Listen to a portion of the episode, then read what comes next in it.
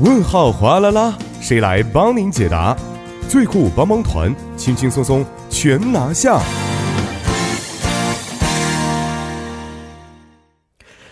生活小贴士尽在帮您解答。那么每周一至周五的帮您解答板块呢，将会继续由作家尹月就市民朋友们在韩国生活遇中遇到的各种问题啊，为您进行解答。好，那首先有请我们的节目作家尹月，你好。你好，主持人，大家晚上好。嗯，你好。嗯，那今天要给我们解答的问题是什么样的呢？今天的问题呢是来自一位不是老司机的新司机啊，哦，他是这么提到的：嗯，节目组你好，我是上个月刚刚拿到驾照的新司机，最近感觉开车也挺上手的，哎，就琢磨着这个上趟高速。不过我的爱车呢，目前还没有装这个韩国的 HiPass 的终端机啊，嗯，万一我不小心上了这个 HiPass 的专用车道，没缴上这个高速的过路费，这件事情该怎么解决呢？嗯所以就是发来了这样的一个求助的这样的一个信息。哦，嗯，是的，对，刚刚拿到驾照可以上高速吗？上个月刚拿的驾照嘛，对呀、啊可以上吗？啊、不可以吗？我不知道，因为中国国内好像是有一个时间限制吧，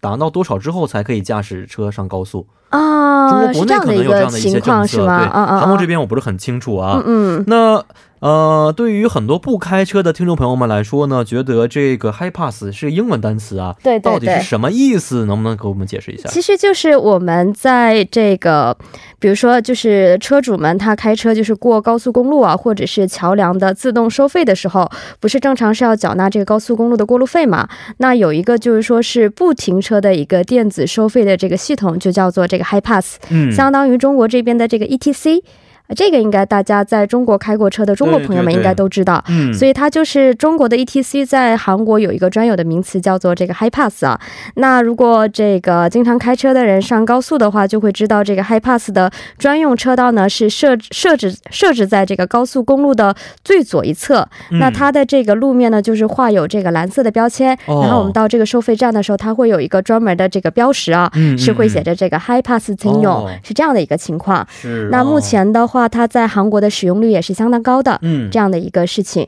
哦像车主的话，一般如果要是买这个 HiPass 的终端机呢，其实也非常的方便，因为所有高速公路的服务区的这个 HiPass 的服务中心也好，包括一些购物网站或者说车辆用品的销售店呢，都可以嗯嗯购买这个终端机，还有包括它的这个支付卡。哦，嗯是这样的。哎，我简单看了一下中国的这个新手啊、嗯嗯上高速的要求啊，非常有意思啊。就是说对，呃，第一次申请驾照的朋友啊，嗯嗯呃，如果是呃，中国有一个叫做实习期在里边是十对对二对，个月新。手这样对，嗯新手实习期十二个月、这个时候呢，自己驾车的话，十二个月之内是不可以上高速的。嗯，就旁边如如果想果对是想上高速的话，必须有一个三年驾龄以上的人老陪司同机才可以啊。嗯韩国这边呢，我们不是很清楚是什么样的，但是如果是新手拿驾照的话，嗯嗯大家嗯稍微要找一下相应的法律了，对对对安全为主，是不是？那这位朋友可能也是因为自己最近这个一两个月刚拿到驾照嗯嘛，可能是比较上手了，所以在考虑这样的一个情况。没错也不没是错说他马上就要上这个高速，嗯先提前了解一下情况，相应通的过这个我们的政这策个还节是比目。较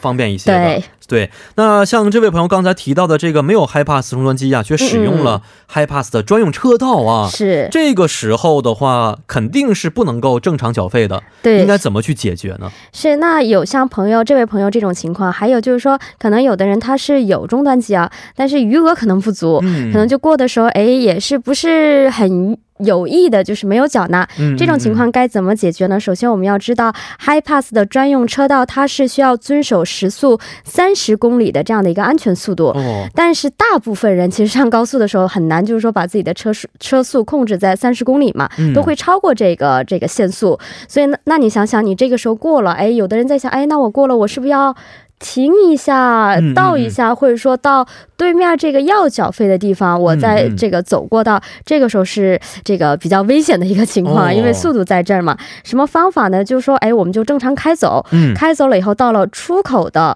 就说我们要下高速的这个下高速出的时候口的哦高速公路的收费站，嗯哎，嗯跟他的跟这边的业务人员说明一下情况，嗯你缴费就可以了。那如果你忘记了这个事情，哎，在嗯出口的时候也过了，可以去这个我们说 HiPass 的相应的官方的网站三 w 点 e x c r。 C A R D 就 card 的这个英文啊，嗯点 c o 点 k r，然后找到它的页面有一个叫 t o n g h a n d l service，就过路费服务的。嗯哦、过路费服对务，啊，在这嗯边去缴纳的话也都是可以，嗯然后也有嗯相应的这个 app，、大啊家也都可以去登录自己的车牌号去进行缴纳的。是是啊啊，还是非常方便的，并不对是说你上了之后就以后没有办法去缴费了，是是是不是？是，所以即使过了，我们也可以有方法去缴费的。啊但是如果我真的是忘了没有缴纳，有没有一些后果存在呢？对，当然是有后果的，哦 所以是要大家遵守这个所谓的交通规则。嗯，那是要需要缴纳这个十倍的附加的通行费，嗯嗯，这个嗯是非常的十倍啊！你想想，十倍很是多不了，是？对如果你缴纳的这个费用呢，已经超过了没有缴纳的费用超过了二十万的话，嗯则将会扣押你这个相应的这个车辆。所以韩国其实在这方面抓的还是蛮严的。哦而且按照韩国的刑法，多次违规的话，那么可能就会认为你这个情况是属于便利设施使用不当罪，会被处以三年以下的有期徒刑，哦或者是五百万韩元以下的罚款。哦、嗯所以这个也是比较严格的了啊，因为对十倍并不是非常少的一个数字对，了。当然这是呃考虑到是多次违规的这样的一多个次情违规况的。情况，因是为的嗯根据这个违规的次数啊、金额不同，它的要求最后的承担的结果也是完完全不一样的。哎，没错，五百万以下的话，说实话非常贵的一个钱，虽然是，是，但是要比刚才说的三年以下有期徒刑更好一些吧？是没错，是。哦，那有没有一些电话可以跟我们简单的去分享一下呢？假如出现一些紧急问题的情况，是这样，这有一个就是呼叫的中心的一个电话啊，嗯大家可以了解一下，一个是幺五八八二五零四，嗯对，还有一个是这个幺六四四和三三六二。嗯，这个大家都是会有的，好像的刚刚主持人提到，可能会忘了，这个时候嗯嗯它是会有一个缴纳的这个金，哦就是是一个单子会飞过来的，哦也可以按照这个单子啊，就是它会有一个虚拟的账户嘛，嗯嗯嗯嗯嗯去这个缴费的话也都是可以的。好的，好，今天也是十分的感谢尹月啊，咱们明天再见。好的，再见。嗯，再见。那伴随着今天帮您解答的结束呢，到了跟您说一声再见的时间了。节目最后，代表作家尹月和董爱颖以及制作人刘在恩，感谢大家的收听。明晚八点幺零幺三信息港继续邀您一同起航。